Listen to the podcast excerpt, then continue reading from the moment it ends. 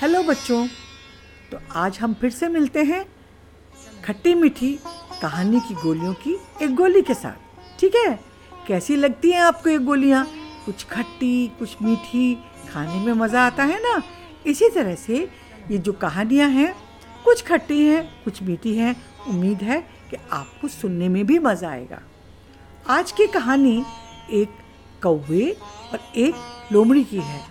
बच्चों, आप जानते हैं ना कि कौवा जो होता है, क्रो, बहुत सयाना होता है, बड़ा स्मार्ट होता है, वो अपने को बड़ा होशियार समझता है। और जो लोमड़ी होती है, फॉक्स होती है, वो भी बहुत चालाक होती है, वो भी अपने को बहुत स्मार्ट समझती है। अब कौवा भी स्मार्ट, फॉक्स भी स्मार्ट, ठीक है ना, दोनों स्मार्ट लोग हो गए। तो अब क्या हुआ कि एक दिन कौवा जो था, जब वो उड़ रहा था तो उसे एक जगह रोटी दिखाई दी।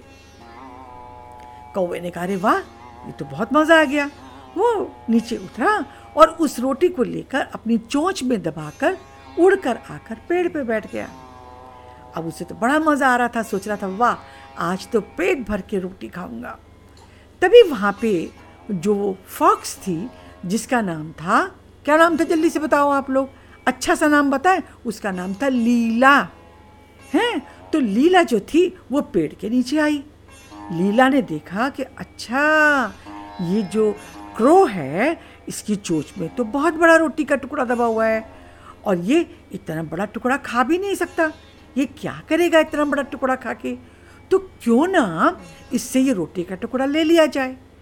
लेकिन उसको ये भी पता था कि ये कौवा बहुत स्मार्ट है, ये नहीं देगा अपना रोटी का टुकड़ा। तो फिर फॉक्स ने अपना दिमाग लगाया, सोचा, क्योंकि फॉक्स तो बहुत बुद्धिमान भी होती है, चालाक भी होती है। तो उसने कहा, एक कौवे भाई कैसे हो? कौवा जो था उसने सिर हिला दिया, है ना। अब वो समझ गई कि ये तो मुँह ही नहीं खोल रहा। उसने कहा, कौवे भाई आज तो आप बहुत अच्छे लग रहे हो। कौवे ने फिर सिर हिलाया, यस। उसने फिर भी मुँह नहीं खोला। अब लोमड़ी ने सोचा क्या करूँ, तो उसने कहा, जैसे गाने के लिए आवाज़ निकालते ना, आ, तो लोमड़ी ने ऐसे करा। फिर उसने कहा, कौवे भाई मुझे तो गाना भी नहीं आता, पर जब आप गाना गाते हो ना तो आप तो बहुत अच्छा गाना गाते हो। आपका गाना जब शुरू होता है तो मन करता है कि इसको सुनते ही रहो। आप तो कोयल से भी ज़्यादा मीठा गाना गाते हो। अब जो कौवा बहुत स्मार्ट था, बहुत होशियार था, अपनी तारीफ सुनकर तो बड़ा खुश हुआ। अपनी तारीफ सुनना सबको अच्छा लगता है ना। अब जैसे मम्मा आपसे कहती हैं कि आप बहुत अच्छे बॉय हो, आप बहुत अच्छी गर्ल हो, तो आपको भी अच्छा लगता है ना। अब कौवा जो था वो बड़ा खुश हुआ। उसने कहा, देखो, इसने सोचा कि इसे मेरा गाना कितना अच्छा लगता है। तो उसने, जो लोमड़ी थी, उसने कहा, कौवे भाई बहुत दिन से आपका गाना नहीं सुना, प्लीज़ अपना गाना सुनाइए ना।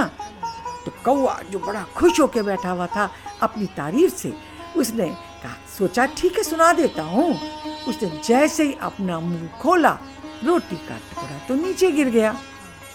और जैसे ही टुकड़ा नीचे गिरा, लोमड़ी तो नीचे खड़ी थी इसी इंतज़ार में, उसने फटाक से वो टुकड़ा अपने मुंह में उठा लिया, उसे अपने पंजे से दबाया और कौवे से बोली, ओ बुद्धू कौवे, तुम्हें पता नहीं कि तुम्हारी आवाज़ कितनी गंदी है, तुम सिर्फ काँव काँव करते हो, तुम्हें गाना तो आता ही नहीं।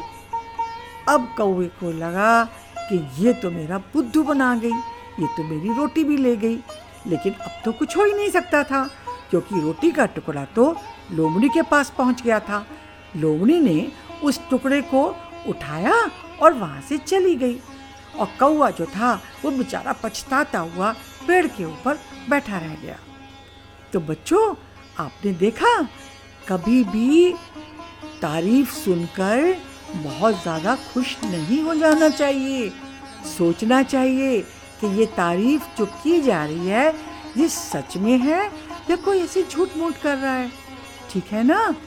आपको कहानी कैसी लगी? उम्मीद है कि कहानी की ये गोली आपको अच्छी लगी होगी। ठीक है, बाय बाय।